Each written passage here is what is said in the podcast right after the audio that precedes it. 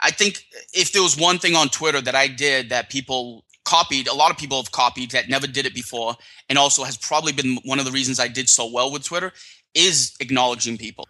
This is the Mad Lemmings podcast, episode number nine.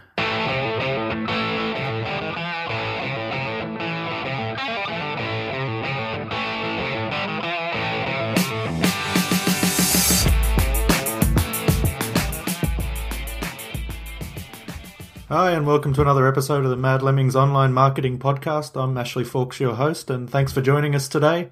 Today we have a very special guest on the show, a very successful blogger, an entrepreneur, someone who's making a living blogging, not a common thing out there. It's very difficult, obviously, to make money just blogging, and this guy can certainly give us some tips on how he got there. His name's John Paul Aguiar. I hope I got the last name right there, John Paul. I'm it's a bit of a complicated one, like my last name. No one ever gets it right, but we have to live with it. So he's going to go through with us uh, and have a chat about how he got where he is today, some of his uh, tips he used, relationship uh, marketing. Uh, Twitter is his big success as well. He has about 150,000 followers, I think, something we can all aspire to. And uh, we're also going to be chatting about consistency in blogging, branding, guest posting, and how we keep tight control of those things in order to keep our brands correct online and uh, popular and make sure that it's all consistent. And also, we're going to be talking about his new endeavor, a uh, brand new website that he started with a bunch of 13 bloggers, all uh, extremely good in their field, uh, experts, as we joke about in the podcast. No one's really an expert, but he's gathered together people in the social media area, so Pinterest, YouTube, Instagram, blogging, Twitter, Google Plus, and he's getting posts from all these people in one place. So it's a really good resource, a great place to go. And we're going to be talking about that just at the end of the podcast. So if you're interested in any of these things, in getting some success blogging, following someone who's done that and done a great job of that, and uh, still keeps his humility, he's in no means uh, a man you can't talk to. You can get hold of him on Twitter, and that's something we also talk about. He's easily reachable. He's a great guy, great to talk to, and here it is, our interview with uh, John Paul Aguiar. Here we go. All right, thanks for joining me today, John Paul. I appreciate your time. No problem. Happy to be here. And uh, you're in Massachusetts, right? If I remember correctly. Yeah, a little south of uh, a little south of Boston. And uh, yeah, I'm in Switzerland, as many people know. It's uh, actually sunny here for a change. We li- we have quite mixed weather, I guess, like you guys, and summer's hit us pretty early. But uh, your summer's usually the same around the same time as ours. Yeah, yeah, yeah, yeah, yeah. Sure, we have nice. we have good Julys and Augusts, but um, the rest is kind of. I mean, when you live close to a mountain range, a massive mountain range, you uh, you can't really predict what kind of weather you get. We're actually on the wrong side of the Alps. If you're in Italy, you get good weather. If you're in Switzerland, you mostly get crap weather. So yeah, anyway, like New England, man. New England, you never know what you're going to get. It could no, be you know 40 tomorrow, and then two days later it'll be 70 degrees. It's it's silly. Yeah, exactly. Like now, it's awesome. It's uh, I, I don't know what you guys call that, probably 70s or something, and it's quite nice. And then on the weekend, it's going to just drop by yeah, sort of close to zero. So go figure. I mean, we've had a good winter, hasn't snowed much, so I can't really complain. But anyway, let's uh, dig in first into your your background. That's quite an interesting one, and you've you've uh, I wouldn't say shot up, but you certainly grew your following and your and your blog very quickly. Um, what's what's the story there? How, how did you start out? Uh, I started out online, like making money online years ago. Probably, uh, shoot, probably twelve years ago now. Okay. Um, you know, mainly with like using eBay. Uh, I was in a multi, couple multi-level marketing companies back then. Um, the blog idea just came from the way I was making money. I wanted a place where I could talk about it and share with people how I was making money.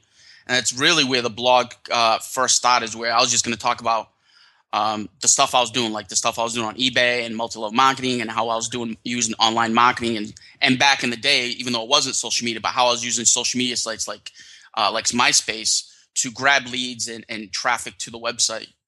Um, and then it, you know, as I blogged more over the next over the six months, it turned more into uh, the blog started doing well, and then it turned into more talking about blogging and how to use the blog uh, to do these things. So it wasn't just how to use the stuff online, but also how to use the blog. So it turned it more into a blogging about blogging uh, and making money site. Mm-hmm. And, and was there anything specific you did back then to to get yourself going? I mean, we all have our tips and tricks these days, but I mean, it's uh, it's always good to hear from someone who's done it done it well. Uh, in the be- in the beginning, um, when I first started the blog and started my stuff online, I didn't have a lot of money, so I just uh, mainly grabbed every free ebook I could get when I first started out online and read everything. I read pretty much anything that I could get my hands on, and then one of the biggest things I did was the MySpace was really big for me. That dragged uh, a lot of traffic and attention to my website. Okay. And blog comments. I commented on a lot of blogs, um, like true, real comments. Um, not just I one line. Of, not just one. Yeah, liners. not just yeah, exactly. Hey, great post. no, it, it, I took time and, and energy into it because I wanted that comment to number one get seen by the blog, the owner of the blog. Number two, I wanted people to see and be like, hey, John's a smart kid. I want to go follow him. I'm going to go check out his blog. So the comment had to be didn't have to be you know 30 lines, but it had to be something decent so to get people's attention and for them to be like, hey, you know, I like that. I'm going to go check John's website out. And commenting was probably the biggest thing I did in the beginning. That drove a lot of traffic and attention to my site. And like I said, it took a lot of time in the beginning, but in the beginning when you're starting the blog, I had plenty of time. So commenting was probably the biggest tool that with MySpace that uh, helped the blog get seen. And then using Twitter. When I finally actually got into Twitter and started focusing on Twitter after using it for like six months, uh, I never liked it. But then once I started learning it, Twitter, MySpace, and blog commenting were the three things that uh, you know really did got my blog started pretty well.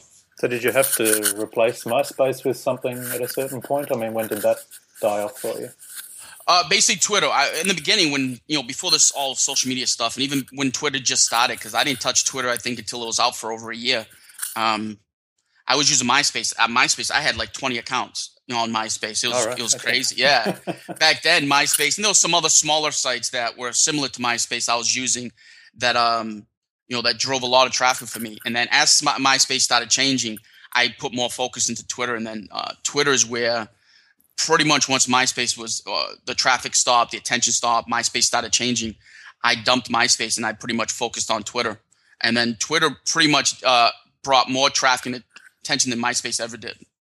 Yeah, within I mean, the now, first year. Now, I mean, from what I've seen when I first came across you last year, um, I mean, to me, you were a Twitter guy. I mean, do you still see see yourself that way? That's your that's your number it's, one number one place to be. Yeah, man, it's funny. In the beginning, I started writing stuff. I came out with the Twitter dummy book two, three years ago. I was writing Twitter posts, and you know, uh, the, the post did really well, right? I knew Twitter, and it was things I knew were working really well. And when I wrote about it, it did really well. And at some point, I stopped, and I'm like, every time people mentioned me or talked about me, they never mentioned that John was an entrepreneur, John was a blogger. All they said is John's the Twitter guy, and I'm like, do I really want to be the Twitter guy? do you know what I mean? And it's stupid. I should have I should have just let it, left it alone because right now I'd be a god right now. But you know what I mean?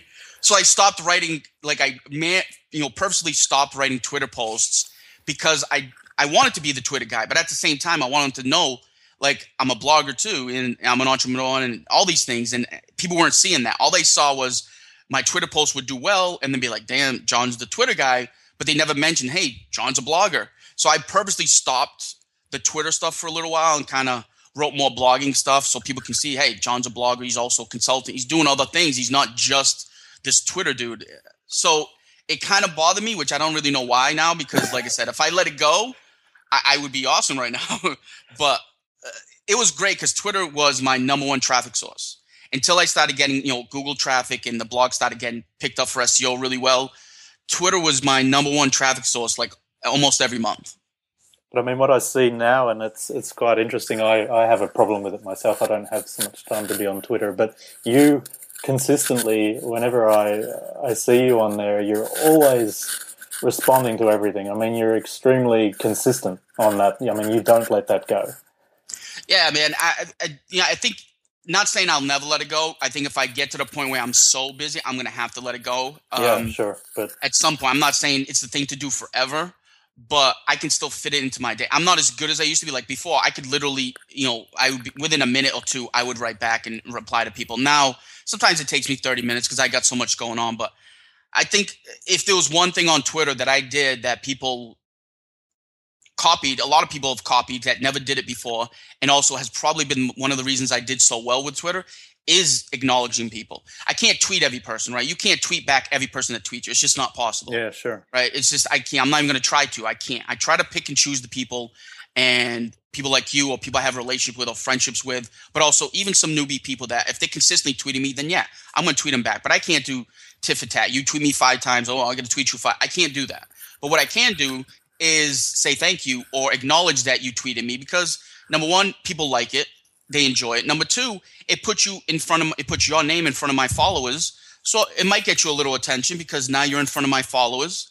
So it, it's it helps both of us. It gives yeah. you some recognition. It shows you that I saw what you did. I appreciate you, you know, tweeting me, and then put your name in front of people, and make, it starts dialogue. You write back, then we end up having conversation. It's a beautiful thing. So yeah, I mean, it's what social media is all about, right? Exactly. So, it, is it the right thing for everybody to do? I don't know. I know that a lot more people do it today. Uh, since I've been doing it for three years, a lot of people do it, and it's the right thing to do because, eh, like I said, unless you get to the point where you're a Chris Brogan or even you're bigger than that, you may not have the time to to thank everybody. And maybe one day I won't have the time, but if I have the time, I'm going to keep doing it because it works. Whether people know or not, it works, and it works really well. Um, yeah. yeah, I mean, I so, spoke to another guy. Uh, I don't know, last month I think it was Robert Ryan. I don't know if you know him. He's been trying to get big in, in Google Plus and done quite well. And he said the number one thing he did, which he found a lot of people were not doing, was when he connects with people or just before he connects with them, he actually writes something to them. sounds amazing, but no one was doing it. You know, people were just connecting and not really talking necessarily. And that's what again what you're doing. You know, you're you're basically making people human and, and, and making them realize they're there. And I think it's uh, it's a key thing we often forget in the beginning because we're sitting behind a computer. So yeah, and people they you don't understand how like uh, like we had talked about earlier. But when somebody's new and they come on Twitter, numbers to me don't mean anything on Twitter. To most people that know anything, the numbers are not that important. But when you're new and you have a thousand followers and somebody with you know 50,000 followers or 100,000 followers or whatever replies to you acknowledges you and talks to you listen that follower is never leaving you. Yeah. they're going to be so blown away and, and, the fact that you reply to them number one that you even acknowledge them at all because they only have 500 followers or 1000 followers that follower is going to pay attention to everything you write. That that person will share your stuff probably for life unless you do something you shouldn't do but just the fact that you acknowledge them that one time or a couple times that person's never going anywhere. So it's all about the relationships. People want to know why they don't do well on Twitter or any social platforms because they don't put the time in. And to really do well on social media, it takes time. That's why not a lot of people do well with social media because it takes time and they don't want to put the time in. Yeah, I mean, I'm seeing a recurring theme here, and I've I've heard a few other people talk about it. And I mean, like Adrienne Smith with her commenting, and you did the same thing. It's very easy to just push, push, push, get numbers, get traffic, and I've made the same mistakes too, focusing on the wrong things. And again and again, I see it's the people I know, the people who I've developed a relationship, even whether it's just a small one, just a few tweets or whatever. It's there, it's these people who will help you, who will support you, who will retweet you, or whatever you want to do. I mean, these people are always there for you, and it's an amazing thing. Yeah, I tell people, like even those, like like when I said when I started commenting uh, on blogs in the beginning, um, one of the biggest benefits of that is when I came out with my Twitter book. And this was like six months, eight months after the fact. But when I came out with a Twitter book, I reached out to a lot of the big blogs that I would comment on and be like, hey, you know, I don't know if you know me. This is, you know, John Aguiar from johnaguiar.com. I just came out a Twitter book. Would you mind, you know, taking a look at it? If you like it, would you do a review or at least give me some feedback on it? Um, any advice would be great because these were, you know, big, big blogs and every one of them were like, "Yeah, I remember you. I know who you are. I see your comments in my blog all the time." Blah blah blah. So because of that, the comments, and they knew whether they replied to my comments or not, they had seen me commenting on a regular basis with quality comments. They reviewed the book. They gave me feedback. Some of them did uh, reviews on their blog. Some of them became affiliates. And the only reason they did that is because they had remembered that I had commented on their blog on a regular basis. So that's the the side benefit of putting the time in, not just on comments, but with social media, people will remember you, whether they acknowledge you with a, you know replying to a comment or acknowledge a tweet. If you have done it on a consistent basis and you supported whatever they're doing, at some point, if you need some help, pretty much nine, 10 out of 10, they're going to say no problem. They're going to say, John, I'll tweet that for you if you need help. Whether they've, you've ever, you know, you, they've ever acknowledged your tweet or whatever, they've seen you put the time in to support them. They will give back to that because most people online uh, mostly bloggers and all that. They're great people. So if you if they see don't don't come out of nowhere, tweet them once and then ask for a favor. That's that's not going to work. But if you've consistently been there months at a time, where you've been you know supporting them and whatever they're doing, whether it's a tweet, a share, a comment, whatever it is. When it comes time that you're going to need something, you come out with a new website, a new product, or some help with something, or you come out with a really important blog post that you want a little extra help getting out there if you reach out to people. If you reach out to me and I've seen you tweeting me, I'm going to tweet your post for you, no problem. Yep. No, no problem at all because I've seen you in my network. I've seen you tweet myself. I've seen you support what I'm doing. I'm going to give back to you. And that's the benefit of building these relationships because when you need them for something big, they'll be there to help you. Yeah, that's the funny thing. It, it, you hear about this stuff, and sometimes, you, I mean, even as a newbie, I was a little bit dubious or I didn't really fully understand what all this meant. I mean, yeah, develop relationships, that's the most important thing. but right now, you're giving an awesome, concrete example of I had this thing, I knew these people, I just asked in a nice way for a favor, a little bit of help, whether it's just a, a comment or a review or whatever they've got time for or whatever they care to give you and they will do it if they know you. And the more they know you, the more they'll do for you. And it's just like real life, right? I mean, if you go up to someone on the street and they have no idea who you are and you ask for 50 bucks. exactly. What's going to happen? Not much. Whereas if you've spoken to this person before or helped them or whatever, they're more likely to be encouraged. And actually, a boss of mine once did that. We had some guys come over from our Spanish office and uh, he wanted them to do something he knew they didn't want to do. So he bought them all chocolates when they arrived. And then later on, in a few days later in the week, he had to ask them to stay longer, and he, he knew that that was going to happen, but they didn't realize. And then because he'd been so nice to them, they kind of felt obliged to be nice to him. Now, I don't like the idea of being obliged, but it's this kind of it's this give and take and relationship stuff, and I think it's the key to everything we do. And it's really cool to hear that that's I mean, that's what you did in the beginning. I mean, you got to know people, you commented, and I think commenting is awesome. I mean, you get links too quite often, which is really cool as well, of course. Exactly, but it's it's one of those things. It's a fine line. You have to be there because if you if you tweet me once or you comment once, and then three months later out of nowhere you reach out to me, then chances I'm going to ignore you or um, because that's just there's a fine line. You have to you don't want it to come off where you only were supporting me because you were planning to do something. You don't want to do that because that's a bad look, and most most big blogs will ignore you. Yeah. So yeah. it's a fine line. You don't want to only comment because hey, I know in two months I got a book coming out. Don't do that. It, it, there's no exact number, right, where you need to support me. Where then you can come up to me and ask for a favor. There's no number. There's no set thing, but it's definitely not one or two. I have people who reach out to me and I've never seen these people before. They follow me, you know, hey, thanks for following. And then you know, the next day they're asking me for help, and I'm like, I don't even know you.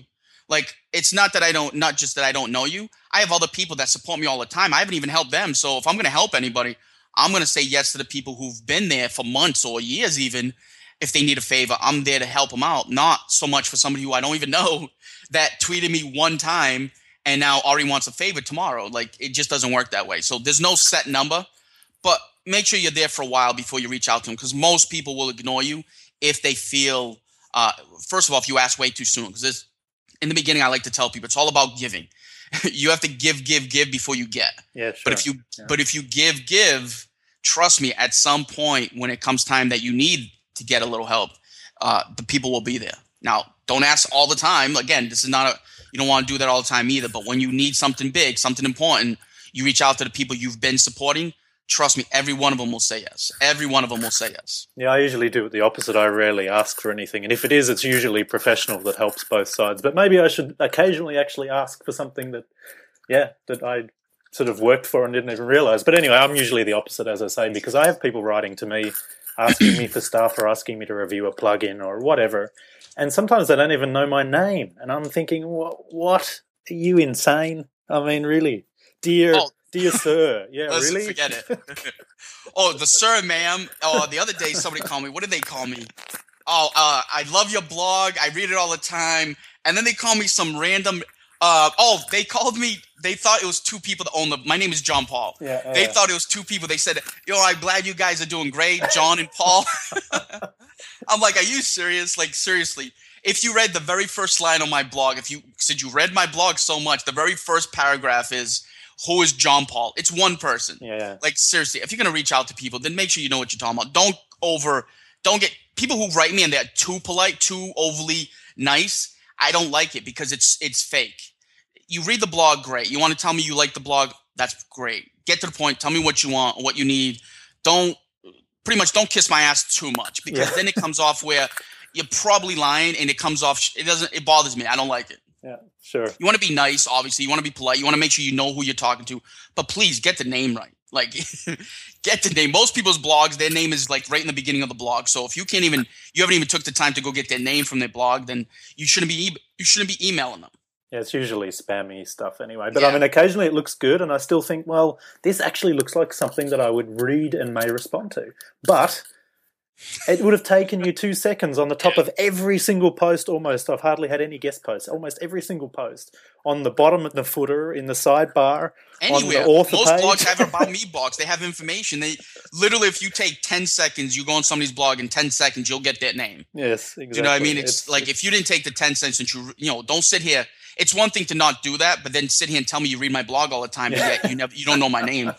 it, it just sounds so silly. You're gonna get you're gonna get ignored, and and I pretty much every blogger is gonna do. That's not just me. Pretty much anybody you reach out to in that way, you're gonna get ignored. Yeah. So, you know, make sure you know what you're doing. Make sure you you know what you're asking for, and you know the person you're reaching out to, and make sure you have read their blog because I'm telling you, if they will remember you, and, and trust me, people will remember you. If you comment on their blog, you tweet the stuff, whether they reply to you or not, they will remember your name or your face. They will remember you.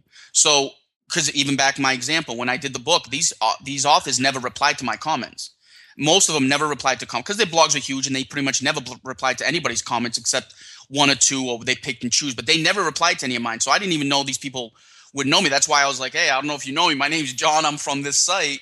Like thinking they didn't even know who I was, yeah. and they all knew I was, even though they've never, like I said, they never replied back. So trust me, bloggers will remember whether you act like you're, you know, their biggest cheerleader, they'll know you're lying because trust me, every blogger knows. Like I'm sure you, Ashley, you know the people that comment on your blog on a regular basis. Yeah, you sure, know them by sure. name or face. So when somebody just comes out of nowhere and says, "Hey, I comment, I love your blog, I'm always there," you're gonna know they're lying because you're gonna be like, "I've never seen you there. Yeah, I've never seen you comment. I've never seen you on Facebook, Twitter, nowhere." So don't lie because these people they know. I mean, one other thing I was gonna gonna touch on as well, which uh, was a few months ago now. I don't know if you remember this comment where I said I really liked the design of your blog because I see so many bad blogs and uh, or generic designs, and you you did a really nice thing. I mean, yours has got a very specific color scheme. It's yours, and mm. I really like that. What was your what was your thinking behind that? I mean, that's a really good thing to do. Um, I don't know. When I first started the blog, I liked the I like the black. Everybody has a white blog, and everybody had the same exact look. Like back in the day, pretty much every blog that came out was white and blue and it was so I wanted to go darker. I, I didn't want the content area to be dark, but I wanted the blog to be dark because whether you love it or hate it, you're gonna remember it because yeah. there's not a lot of like there's a lot of black blogs now, but mostly they they're not really in blogging. They're in other niches. So when you see a black blog, there's not a lot of them out there. So number one, it's gonna stand out. Uh, number two, that it helps me grab a popular color and like with my lime green, that stands out against the black. So yeah, yeah. things that I want you to see, like my opt-in box and stuff, it pops against the black because it's so bright. If I had a white site with that lime green, it would get washed out. It wouldn't be as noticeable. So it was just to be different, really. And like I said, some people love it, some people don't like the black.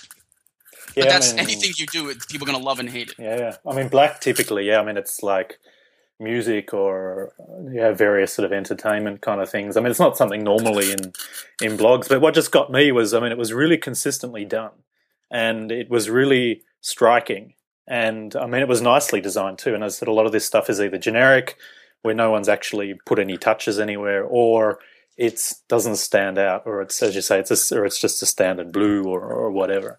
But yeah, it was really cool, and I, I, think that's really key. And it's a few discussions I've had on this topic with people before, even regarding Pinterest and stuff. Is if you don't have branding consistency, and I've only come across this myself in the last six months. I was always using various colors and colors that didn't fit my color scheme on my blog post pins or whatever. And now I've realized, hang on a second, when you have a brand and you have a color scheme and even font, you've got to keep them the same all the time. Then people yeah. know who you are everywhere you go. It's it's it's not about it's the branding. It's taking the branding and matching. Like if you look at my Twitter account, my Facebook, my Google Plus, well not Google Plus, in my YouTube. Well, YouTube they just changed it for whatever reason. Yeah, they keep changing. The colors are the same. you know what I mean? The colors, I, the design is exactly the same The color is exactly the same. And number one, that when somebody lands on your Facebook page, you want them to know that they have the right blog, they have the right John Paul. You want to know they're at the right site. If you have the same colors, the same theme, the same font, the same message, 100% they know that's your Facebook page. Same yeah. with Twitter. If they land on that Twitter account, they want to know that you, you're the same person. It makes it easier for people to see. And then one, it expands your, expands your brand. People get used to seeing the black and the lime green. For me, they'll see the black and lime green all the time. They'll see the same font. They're going to see the same type of design where, where it's possible. They're going to see the same look and feel. And you want to do that just to make people e- easier for people to find you.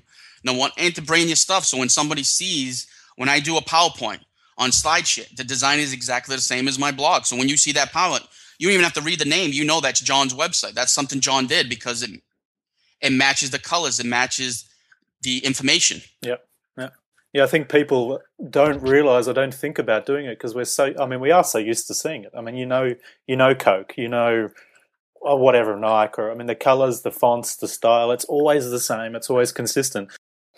When you see someone doing it, it's great because uh, it has so much value, right? I mean, having your brand, having consistency, being recognizable, as much as we're not Coke or Ford or whoever I think it's a, it's a great thing to do. So, yeah, I think that's a really good tip you've got there. And and well, you they... see, the companies will buy advertising. Like the big guys, they buy advertising on these big websites. They're not looking for clicks. They're just doing it for brand awareness. Yeah, they'll yeah. pay all that money, thousands of dollars, to put a banner ad on one of these big time sites. You know, they get you know 200, 300,000 page views a month.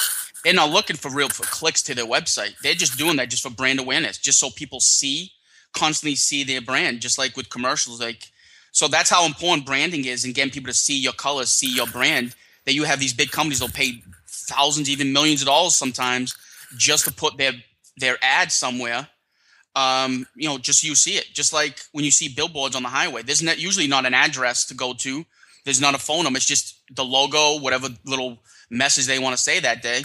It's just getting their brand in your face that's worth a lot of money. So if they're willing to pay that amount of money just to get their brand seen by people, that should tell you how important it is to keep your brand in front of people across your social platforms, on your blog, on any marketing material you do, anything. Put your at least put your colors on there at, the very least, your logo and your colors. Yeah, yeah, yeah. It's it's a great idea, and also on even on images and stuff that I share on Pinterest, I at least put my uh, web address on the bottom corner, and I try and remember to do that all the time. And yeah, it's really easy for people then just to see it. I mean, it has that effect. I mean, all this psychological stuff, it's very hard to to pin it down and say this has this effect and this right. has this effect, but it works. I mean, you know people have been selling for decades, and you know exactly. it works. So everybody, you can't pinpoint it. it. and say, "Hey, yo, somebody saw my brand on Twitter, and that's why they." Follow. You don't really know. You, it's not like you can get an ROI on it. Yeah, but you know that putting that in front of people over time, it, it works. It's yeah. it's like you said, companies have been doing this for a long time and there's a reason why they do that. There's a reason why coca-cola wants you to see their logo yeah. why nike shows you their swoosh all the time. There's a reason for that. And if there's a reason and they're doing it and they're willing to spend that kind of money with all their uh, r&d department and all that research they do there's a reason they do that. You should you should know this is why you should do it. You know, on a smaller scale but you should do the same thing because they spend a lot of money to tell them to do that and they're not going to do it just for the fun of it because advertising is not cheap. Yeah, sure. So you should copy that. Same with images. Like I use the same like image of myself. I tell people use the same image everywhere. If you change it, make sure you change it everywhere. So when people are on your blog, they see your face. You want to make sure it's the same face they see on Twitter, on Facebook, because some people out there, some of the face picture, it looks like two different people, and that's part of your branding too. You want people to remember your face, so when they get to your blog and say, "Hey, there's Ashley." When they go to Twitter, be like, "I know this is Ashley's page because that's Ashley's face." Yeah, it's yeah. the same image, so it works the same for images. Yeah, I just wish that um, Google Plus would let me add my new photo. I got a new oh, photo and I put it on all my different sites because again, I want it to be consistent. Right. And I still have not. I don't know why Google is rejecting it. So it's not my G Plus is not updated, and I think maybe one other platform, but pretty much I've done the lot. But um, yeah, it's just rejecting. That's another me. thing that people should do, and I see a lot of people not doing that, and it's such a simple thing. But again, it matters whether it's to make it easy for people to find. If somebody wants to find you on Twitter, if your branding is not there, that's one mistake. But if your picture is there, then at least they'll see, hey, that's Ashley. Yeah, I remember his face from his blog. They know they have the right person. Yeah. So at the very least, make sure your picture matches everywhere, anywhere that you can make sure it matches. If you change it on your blog, and you decide I'm going to update it to a nicer picture, then make sure you update everything. So that way it's just it's consistent. They know they have the right Ashley, the right John. They know it's the right person. It makes it so much easier for people to find you, follow you, whatever they need to do. They know they have the right person. Yeah, it's. I think it's great to have consistency everywhere, and, and it's only something I've gradually started to realize. And and the pictures really, yeah, it's really key as well. And what's really funny I find is you know sometimes I do these podcasts and sometimes with image, sometimes without, and uh, you meet the people and you're like, oh my god, they don't look like their picture. and it's a mistake, right? It's it's and some people don't even like they have a horrible front picture. I know everybody wants to get creative, and this creativity goes so far. You don't want a front a face picture that's so creative that it, I don't know what I'm looking at. You don't want to do that. Yeah, My picture sucks. It's all I had at the time. And what happened is now that I used it, I haven't updated pictures recently, so I'm stuck with the same picture. At some yeah. point, I have to update it, but it's not something you want to update all the time either. But when you do update it, make sure it's clear. People can see you. You have a nice picture. It's clear. I can see you. Uh, you want you want to make things personal on social media on your blog. The best way to do this have a good quality picture. Yeah. If you you like taking pictures, great, but you don't need to change a headshot every week. I know some people change it like some people I know I'm visual, right? So I know people I follow people on Twitter and I see the picture, I know it's them. As soon as they change the picture, the other day I was looking, I'm like, like I lost this guy, and in reality, he just changed his image. And because I'm so visual, I see pictures and I remember faces. I didn't even know the guy. And we've been talking, we've been friends online for two years. But because he changed his picture to something completely different, I completely lost lost him just because he changed his picture. And this is a guy I talked to and we share each other's stuff, you know, for good good two years. So a lot of people like that. A lot of people are visual. So once you change your picture, you don't want to do it all the time because there's no need to. Yeah, do you takes, know what I mean? So it takes ages to get used to it again. Yeah, it's it's almost, it almost has like a like a pattern, a visual recognition pattern. I see that in Twitter too because it's it's quite small. So right. it's not it's not like you're really looking at it. You just kind of catch it in the corner of your eye. And if someone right. suddenly changes the whole look of it, so like yours is black and white, and if you then change it to complete other color, complete other profile, look of your face or whatever, then you know it'll take a few looks for me to get used to that. Yeah, it's, it's you notice that. Well, I know that's how I am. I'm visual. Like yeah, if you give me like if I ask for directions, I don't want street addresses. Give me the blue building, the big uh-huh, rock on okay. the corner. Like I used to yeah. be a bus driver. That's how I would remember the bus stops. When you have, you know, a, a, school bus driver, I had to stop at, you know, 30 bus stops. You don't remember that because of street signs. I use visual signs, so I'm visual, and a lot of people like that. Not, you know, so when I when you change a picture, like you said, you don't. I don't focus on the pictures because they're so small, but when they're different, you notice it. Yeah. And sometimes if you don't pay attention, because some people don't use their name on Twitter, the handle won't say like you know won't say Ashley. Yeah. It'll say something else. So if Business you remove your yeah. yeah, if you remove your picture, and that's how I normally connect with you, I'm lost. and a lot of people like that. So again, you want to change it once in a while. You want to update obviously because as you get into this more, you get better at things. You take better pictures. Obviously update, but it's not something you need to do every month. There's no reason for you to change your your your photo, your headshot every month. There's no need to. But when you do change and you decide you knew it's time for an upgrade, make sure it's clear, make sure it shows your face, and, and make sure you change it everywhere. So that way it stays consistent and give people time. Like you said, it takes time for people to get used to it again. Give them that time. Don't change it before people are used to it again because then you're just messing with your brand. Like Coke, you know, Coke doesn't change their logo anytime. You know, Nike swoosh is the same swoosh all the time. You may see it in different colors. It's the same design. You just want to keep that and stay consistent. You know, yeah. if you're not doing the branding, at least have your headshot clean, professional, and, and matches. I mean, one other thing you do, which uh, we were discussing before we started recording, was uh, I mean, your style of blogging is as well quite unique. I mean, compared to what a lot of people do. You blog when you have something to say. I mean, we were discussing this as well before how, you know, not just blogging for the sake of blogging and regurgitating the same stuff that absolutely everybody is doing. You write something when you have something to say and you feel you have some value to give. Is this how you've done it from the beginning? No, I think as a new blog, when I started at the beginning, I was uh, the first year of blogging, I was kind of lazy. So, but after about a year, I really got into it, and I was consistent with uh, between two and three posts every week. Mm-hmm. And in the beginning, you have to do that because you have to build that. It's kind of like you know, you have to build that momentum. You got to get enough content out there for people to see you. Once they see you, and they consistently see you, then you can fall back to one po- one good post a week. I would still stay at two. I do one post a week just because I'm busy. If I had the time, I would stay at two posts. I think two posts is like the perfect perfect amount of attention where you keep Alexa happy, you keep a nice flood of traffic coming in every day. Because for me, my blog posts usually have a lifespan of about three days. Yeah, yeah. I notice shares and attention coming in for about three days, right? So if I give myself three days, then by the fourth day, it's kind of quiet. If I hit myself by the fifth, sixth day, that's two posts in a week. That gives a blog post, for me personally, an, enough time for each blog post to do its job for about three or four days. On a perfect day, week, I can get two posts out. If I don't, then I try to do one good post. If I think for most bloggers, I would say do at least two posts a week. Mhm. If you're new, maybe even three, just to you know get the content out there, get people to see you. The more stuff you have out there, the better chance they'll see you. Once you start building a nice following, then you can cut it back to two quality posts.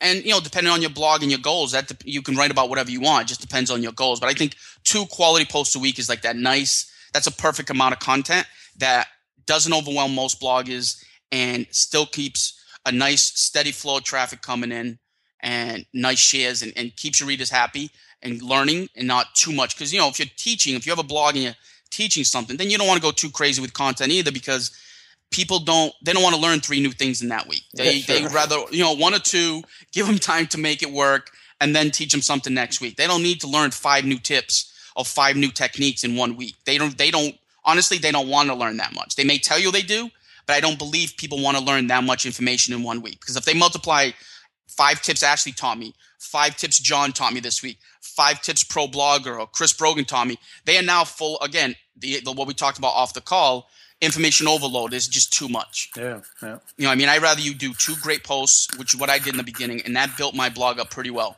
Just doing two consistent posts. On a good week, I would do three, but two quality posts a week is mostly what I did. And what I try to do now, I just I don't have the time. Yeah, it's a different it's a different situation. But I was just thinking more like what you're doing in the beginning, and I've also done the same. I've done two from the beginning, and I also space them out based on the reactions I see and also the statistics I see in analytics. I see, you know, in the first day it builds up, the second day it gets big, the third day it drops. And so by the third to fourth day I'm looking to post something else. You notice the second day is big, bigger than the first two. Usually, it depends. I mean, Yeah. Monday is for me Monday to Friday for our niche for blogging and stuff because people do it as work or at least while they're working. That's not Yep. for fun. You typically don't. I don't get a lot on the weekend, so I do stuff on Monday and Wednesday or Monday and Thursday. So Yeah, I like Tuesday, Wednesday, or Thursdays uh, are my best days. I do once in a while. I'll do like an infograph on a Saturday. It does pretty well, but it's not. That's like a fill, kind of a filler post. If I didn't have time to do a post during the week, then I'll throw an infograph. Yeah, like tomorrow, I may do one tomorrow. I like infographics. I don't want to be, you know, I don't want to do too many because I don't want to be just about that. But every once in a while, I like like I did one a couple weeks ago. Um, but I noticed the same thing when I do a blog post. The first day it does well. The second day is where it kills it, which is really weird. But the second day of the post, no matter what day of the week it is, the second day for me is always bigger than the actual day I published it. Yeah, yeah. Do you know what I mean? And I didn't. I thought that was just me. So the fact that you say that, it's probably the case for most people. Then. it gathers some kind of. I don't know. I don't know if it's whether people see other people have shared it or. I mean, I use things like Triberr as well, and I have a feeling on the first day that it doesn't get pushed to the top at first Yep. in certain areas where I get promotions and whatever. But yeah, it's an interesting thing. But I, I certainly recommend people follow that and really pay attention to. I mean, even using things on Twitter like Followerwonk to see what days or what times your your audience is active. The same thing with your blog, always watching when your people are reading and not posting. You know, like on the weekend if they're not reading on the weekend. I mean, Right. and if you're doing entertainment stuff or whatever, I imagine that yeah, Friday, Saturday, Sunday is a better time to post stuff. So people need to pay attention to their niches. Yeah, and they got to give, the, like I said, they got to give their posts long enough. Like if you you work to write a blog post nowadays, it takes a lot of work, right? It takes a lot of time and energy. I don't know, no matter what kind of type of post you're writing, it takes work. So if I'm going to put in that work into that blog post, I want that blog post to work as hard as it can for me. So having putting a post out on Monday and then doing another one on Tuesday makes no sense because the one on Monday is not going to have time to work. If you're putting too many posts back to back, none of them are going to work as well as they would for you if you would give them a three to four day window, Yeah. even more. Because, like I said, for me, my posts last and, and bring in traffic and attention and shares for three solid days. The fourth day it starts to slow down. By the fifth day, I notice it's a little quiet, unless it's a monster post, which happens every once in a while. But on a normal post that gets the normal attention, I do well for three days. Fourth day, it's about half. The fifth day, it's already starting to get quiet. So by the sixth day, it's pretty much dead. It's time to, I can hit it with a new post. But if you don't give you, you know, and everybody's different. Some people may kill it for seven days. You know, some people their post might do well for two days. You, you got like you said, pay attention to that, and then give it time to do its thing. If it's still getting a lot of traffic on the third day, then don't do another post because that post is still doing well. Let it do well. You know, it took you a lot of time and energy to write that post. Don't piggyback it too quickly because if you do two posts too close together, one of them is going to suffer, right? One of them is going to do worse than the other because maybe your second one is better than your first, or maybe the first, the second one's topic is more engaging than the first. So that first post is going to get lost because the second one's going to kill it. But yet you did the same amount of work. You wrote the first post, you put in the time and research or whatever you did for it. Give it time to do its thing. So give it at least three days at the very least. Yeah, sure. And I, I totally agree because, you know, what people don't realize is, I mean, there used to be, I think it's dying these days, but there used to be a lot of posts saying more often, every day, blah, blah, blah. And it's just rubbish because I mean, apart from getting maybe more attention from Google, and I think two to three still gets that. I mean, quality, targeted, good keywords, sort of nicely filtered in, not just spammy, I think is far better. And as you say, giving it time to live its life. Because if you start spamming your audience with a post a day, I mean, firstly, what sort of stuff are you generating? Exactly. That's, that's what it comes and, down and to. who's going to be reading it? Because, you know, I see stuff that's sometimes only four or 500 words long, and I'm thinking, okay, I'm just getting started into a topic and it's finished. I didn't learn anything. Okay, why am I going to come back here? It's, it's not worth my time. Yeah, I think everybody like I, I try to get to the point quickly. I I noticed I write longer posts now than I used to, and I, I back in the day I think my shorter posts did better than the long ones. I take as many words as I need to say what I need to say. If that takes 500 words, so be it. Get to the point and get out. That's that's my motto. Yeah, yeah, if it yeah. takes me 2,000 words, then that's what it's going to take. I write it, then I edit it down, and if I'm left with 500 words, but you learn something, I'm good with that. And that's what I want. I, if you're gonna, like you said, if you're gonna read something, I want to learn something. If I read 500 words and the post is done, but I haven't done, it hasn't done anything, then that's that's a mistake. But if you learn something at 500, then great. Should all your posts be 500 words? No. But if you're going to do a short post, make sure you get to the point, get in, teach them or teach somebody something or whatever you're trying to do, then get out. And then that depends on your niche. If your niche is technology or news, then yeah, you got to post five times a day. It's it, it just depends on what type of blog you want. If you're an AdSense blogger, then you have to have a different technique than a blogger who's trying to build his brand and be an expert and seen as a brand and an expert in a field. Then you have to blog a, a different way. You have to blog that a way that fits you. If you're an AdSense blogger, then one post a week is not going to do much for you. You're pretty much wasting your time, right? Because you need that traffic need coming traffic, consistently. Yeah, yeah, yeah. So you need to post every day. If you're a, a, brand blogger, then you can get away with one monster post a week because you're building a brand and, and people want that. If you're trying to be a brand and trying to be an expert, then don't take on too many guest posts because then you take the focus off of your blog and you and you're giving it to other people, which is okay once in a while. Hmm. But to have a guest post every week or numerous guest posts every week is a mistake because that's not your thing. That's not what you should be doing. Like Pro Blogger does it because he doesn't care anymore. He's an expert. He's awesome. He he ta- his blog is filled with guest posts because he doesn't care anymore. He's already built it. Chris Brogan, ninety percent of his blog posts are him. Why? Because he's a brand. He doesn't. He'll do a guest post or he'll do a blog post about somebody else. But most of his blog posts, from what I see, are him. It's about him. It's him writing it.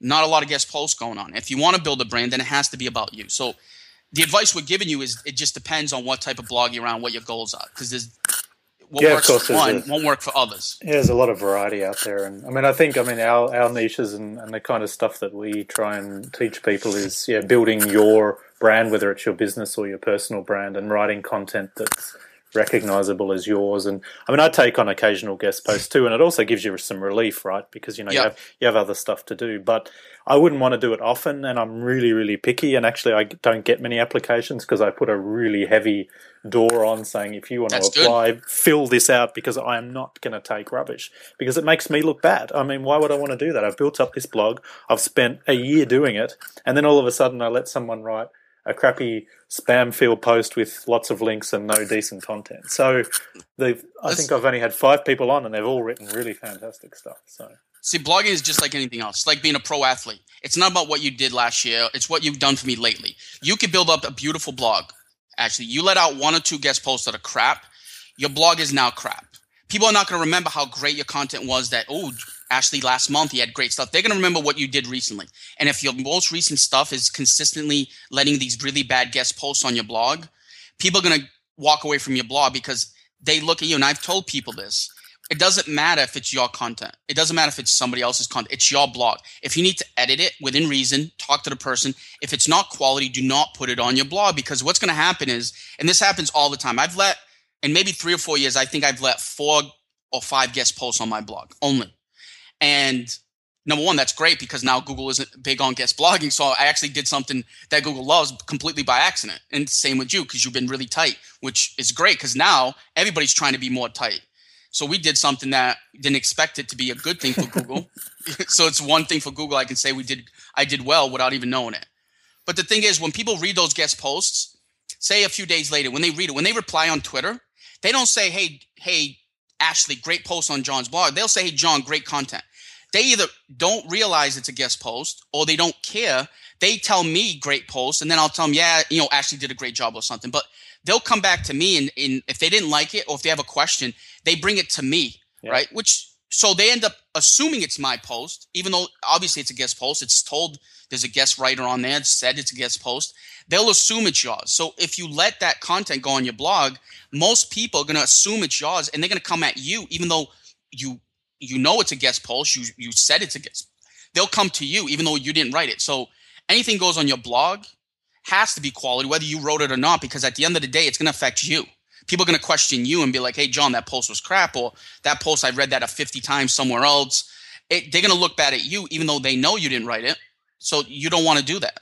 Like you said, guest posting once in a while is a great way to, you know, get some free time and it's, it helps you when you need it, but you have to make sure that content is 100%.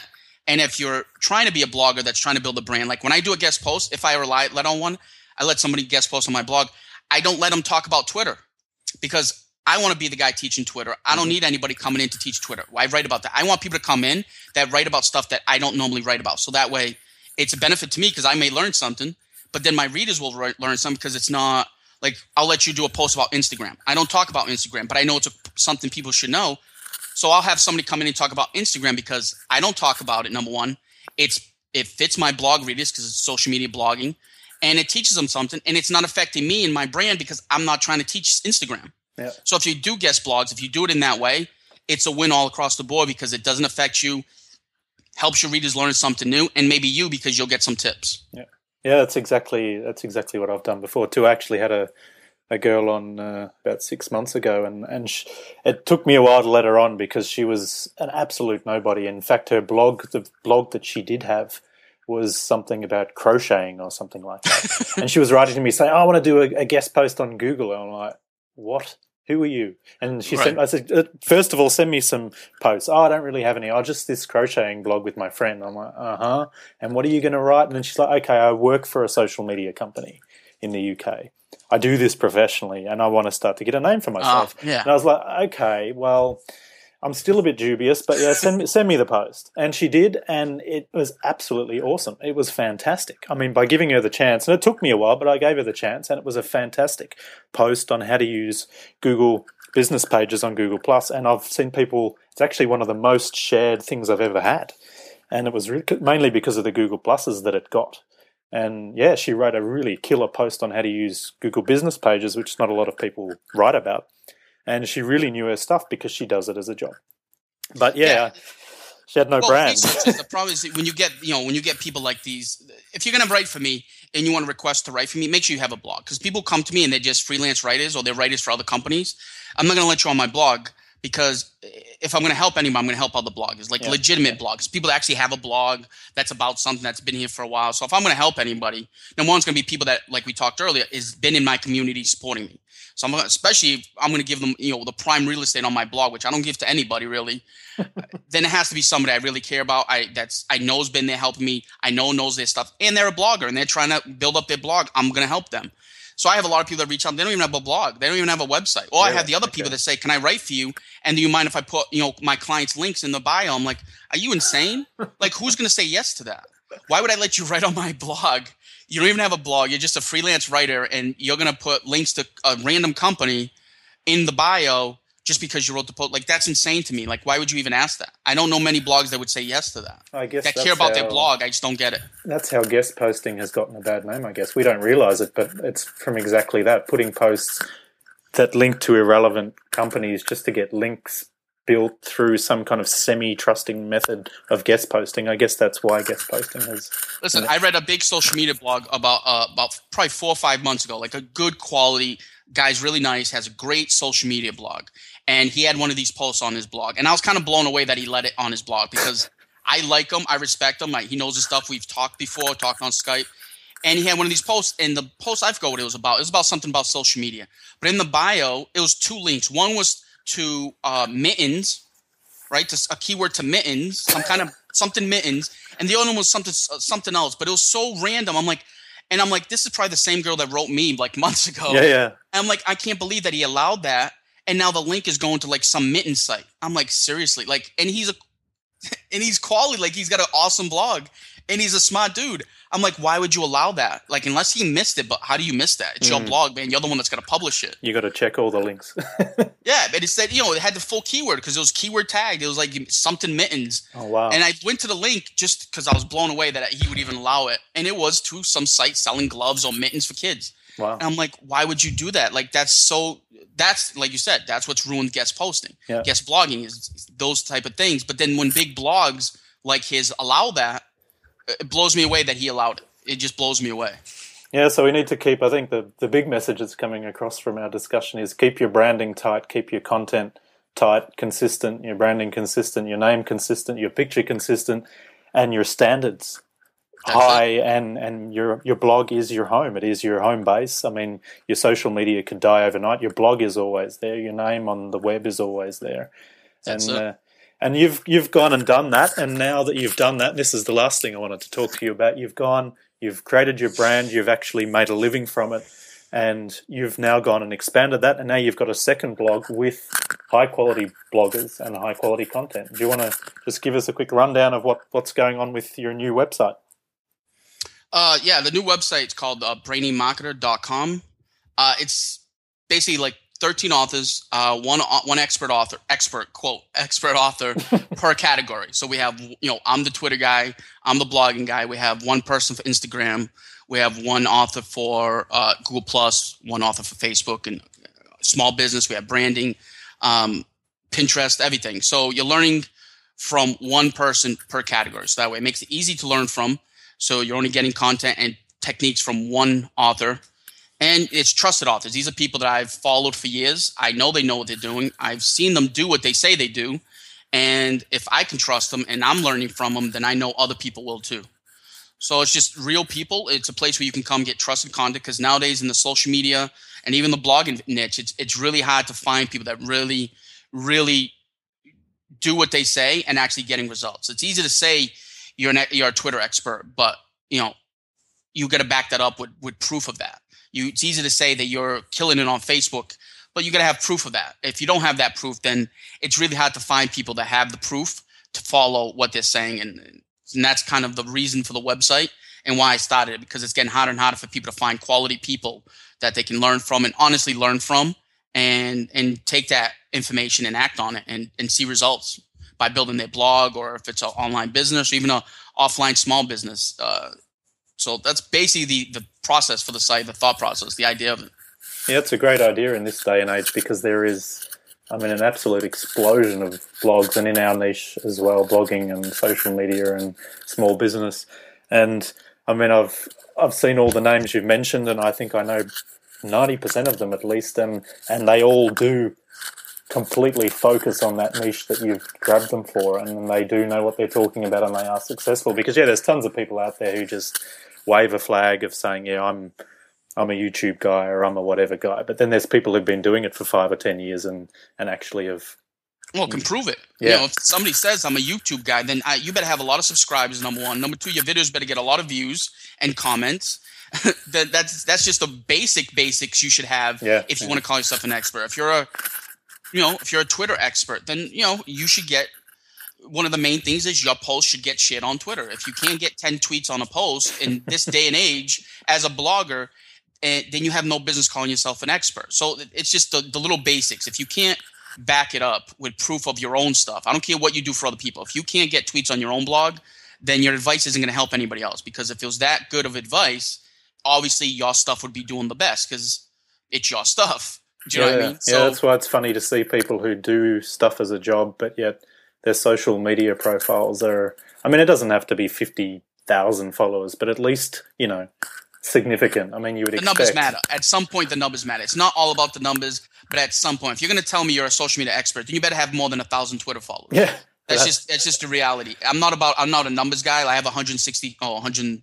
I don't even know, 36,000 Twitter followers. Does that mean anything at the end of the day? Yeah, kind of. It means like at least I'm no, I'm doing something right because you yeah, don't get 136,000 yeah. real followers, not fake, not paid for followers if you don't know what you're doing. Mm-hmm. But at the end of the day, does that 136,000 make me better than somebody with 50,000? Not really. But it does make me better than the person with a thousand because at some point the numbers do come into play. Yeah, sure. If you don't call yourself an expert, then that's fine. But if you're going to walk around and say you're a, you know, oh, the new one, the social media strategist, or some fancy name, then you, you need to have decent numbers as far as following to fit that. And at the end of the day, your blog should fit that also. Your blog should match that. You should match what you're saying, and the results should match that. If it doesn't, and that's the problem with social media nowadays. Social media is becoming as bad as the make money online niche was 10 years ago. You couldn't trust anybody back then, and social media is becoming just as dirty because it's so hard to find. There's a lot of quality people in social media, awesome people that know this stuff, but there's also a lot of people have no idea what they're doing. It's just, you know, it's just a new buzzword. It's a new thing that people easily can do. Come online, open a Twitter account, say I'm a Twitter expert or I'm a social media uh, expert, and then you know try and get hired and get jobs for that. It's easy to do that. So that's why everybody in their mother, if you go on Twitter and spend an hour on Twitter, I guarantee you'll find a hundred accounts that say they're a Twitter expert or a Twitter, whatever fancy word they want to say but yet they have 50 followers or 100 followers yes. or 1,000 followers. You know what I mean? Or they just opened their Twitter account six months ago, yeah. but yet all of a sudden they're an expert. It's insane. So you have to be careful. And that's kind of the point of the website is these are not the best people in their niche. These are not the number one top people in the niche, but these are people that I respect and I learn from. I know they know what they're talking about. I've learned from them and I know a decent amount of stuff. So if I'm still learning from them, somebody newbie, a newbie blogger or entrepreneur coming up is going to learn a ton of stuff from them because I'm been here for a while and I'm still learning. So it's just people you can trust. You don't have to second guess it, and you don't have to if you read the content from them. And you know, we have example. We have Aaron Lee. He's our Facebook guy. Aaron is awesome. Aaron knows Facebook, uh, everything about Facebook. If Aaron tells you something or gives you some advice, then you should act on that advice. You don't need to go read 10 other blog posts about Facebook. You really don't. You read Aaron's advice, act on that advice, and you'll you will get it, you know, success with his advice. Same with if I give you Twitter tips or if I give you blogging tips. Am I the best Twitter guy or the best blogger out there? No. But what I know is going to explode your Twitter success and your blog success. So take that and go act on it. You don't need to go read, spend another three days reading Twitter posts or another three days reading blogging tips. Take the information we share on the on the new site and, and you can act on it. And you can trust what you're hearing because these people, they're all awesome bloggers. They're all quality people that have been here for years, not a, a month or two months these are people that have been doing this day in and day out for years. Yeah, sure, and that's uh, I think I, I, try and do the same on the podcast as well. I bring on people who aren't necessarily known. I mean, some mixture of different names, and I just try and get people on there I know who've achieved something, doing something, and they have proof of it, and they can share something valuable with people, and and it, it really helps these days to not only have that real people doing real things, but also to not run around just reading hundreds of posts because we've only got so much time in the day. And it's nice to have a go to place you can look for information without having to wonder whether you can trust it or not. You know you can trust it. And yeah, yeah there's other sites. Yeah, there's other sites that do the same thing. There's other multi author sites that do really well. But, you know, uh, one of them has 60 authors, the other one has 80 authors. Like, it's insane. Like, I don't need to read you don't need five authors on the same topic on one website. It's just insane. They're yeah. just going to pretty much say the same thing. It just it's too much. There's, there's all the other sites that do something similar than the idea I had, but it's just it's too much. And it's it's like I said, when I came up, I had two or three bloggers I, I learned everything from, and I was lucky that I found Chris Brogan, people like Pro Blogger, and um, a couple other people that I learned from, and I pretty stuck to, and, and just learned from them. I didn't jump around to too many places. I learned from a few really big people. It, so I was lucky, but most people are not like that. Most people will just grab information from from a million people and, and nothing ever happens. Then you wonder why a year later your blog is still not seeing the success or even a little bit of the success you want. It's because you just you're taking in too much information and then you're taking in the wrong information because just because Ashley tells you how to do podcasting, I would come to Ashley for advice on podcasting but Ashley's advice on podcasting works for Ashley. It may not work for me. I'm not Ashley. I don't do things the way Ashley does. So a lot of people will take information, they'll try to do it exactly the way somebody said, oh, I'll tell you how to do something on Twitter. This stuff I can do on Twitter today and get away with it that you can't because I've been there long enough. I built a, brand that I can get away with certain things that somebody who just came on tomorrow can't get away with. Mm-hmm. So you take my advice, and I tell people in Pulse, you take my advice and then tweak it to you, to you the way you do things. Because if it works for me, yes, potentially it's going to work for you. Most likely it will, but it may take some tweaking. A lot of people don't bother doing the tweaking. And that's what you have to do. When you take advice, you have to make sure it fits to you and what you're doing with your blog and what your goals are. Yeah, exactly. I mean, everything everything that you read is always very much down to the environment that it was written in. So the person's following the history they have, the knowledge they have, the the information they've written, the people they know. But I think from a good blogger and a lot of the guys you've assembled, you know, they're sharing really good information that's quite general. I mean, it's not so. Specific. I was just reading a few uh, earlier today, actually, and, and it's it's it's really key stuff. It's stuff that you can use, and they're not just writing really stuff that only works for them. But of course, you've got to take everything you read with a little grain of salt, right, and try and and tweak it, test yeah. it. Don't you know? Take the advice, act on it. If it works, keep doing it. If it doesn't work, tweak it a little bit to fit you a little better. If it works, keep doing it. If it doesn't work, then go find some advice somewhere else. Maybe it's not the right advice for you. Yeah. You, you, just because I tell you something and or Ashley tells you something, don't don't stick to it even if it's not working. But John told me I should do this. John told you, but John's uh, comes from a different place. John has different readers, has different followers than you do. So yes, potentially it's content and advice that you can use and work for everybody. But it and potentially it will. But there's going to be some people that you may have to tweak it and to fit what you're doing differently because everybody has a different type of blog. So if you're blogging, I'm in, you know, we're in the blogging, social media, uh, small business niche, then pretty much anybody in that niche, the advice, yes, it's going to work for you within reason. But again, you take information, try it, make sure you do it, try it. If it works, great, keep doing it.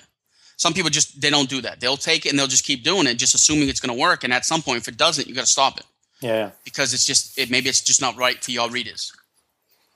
Awesome. So basically, we've got the last tip there, which is that uh, yeah, try and find some really trusted areas to get some good information, such as John's new site, Brainy Marketer, and I'll put that in the in the show notes as well. Okay. And um, yeah, was there anything else you quickly wanted to mention, or best places to find you online? uh, yeah, best place is uh just the website, uh, johnpaulaguiar.com, and mainly on Twitter at John Aguiar is probably the two best places for you to find me. Okay, I'll grab all the stuff off your uh, or your website and all the related links and so forth. Yeah, Google Plus and everything like that. Yeah, yep. sure. But uh, Twitter is like I think you're like me. That's where that's the number one place I yeah. send people to, and don't send direct messages. yeah, you can send them, but chances are it's gonna be hard to. It may take me days to find them. So. Sure. all right, I appreciate your time today, John. It's uh, it's been a great chat, and uh, we'll chat again soon. Thanks very much. No problem. I had a good time. All right, have a good day. You too. All right, congratulations if you survived that hour of this podcast. It was certainly a long one, but uh, we had a lot to talk about, and I hope you got as much out of it as I did. I certainly learnt a lot from speaking to John Paul, as I do, speaking to all my great guests. And if you've got any questions, leave them in the comments below, or you can use the SpeakPipe widget, which is on the side of uh, my blog, the little uh, icon on the right hand side. You can leave a voice message there. Would always be great to hear from you guys. And if you want to subscribe, there's an icon for Stitcher, which is for the Android phones, or for uh, iTunes on the uh, bottom of this podcast. So, uh, yeah, join up there and uh, leave a comment on the blog if you like, and hope to see you next time. Have a great week.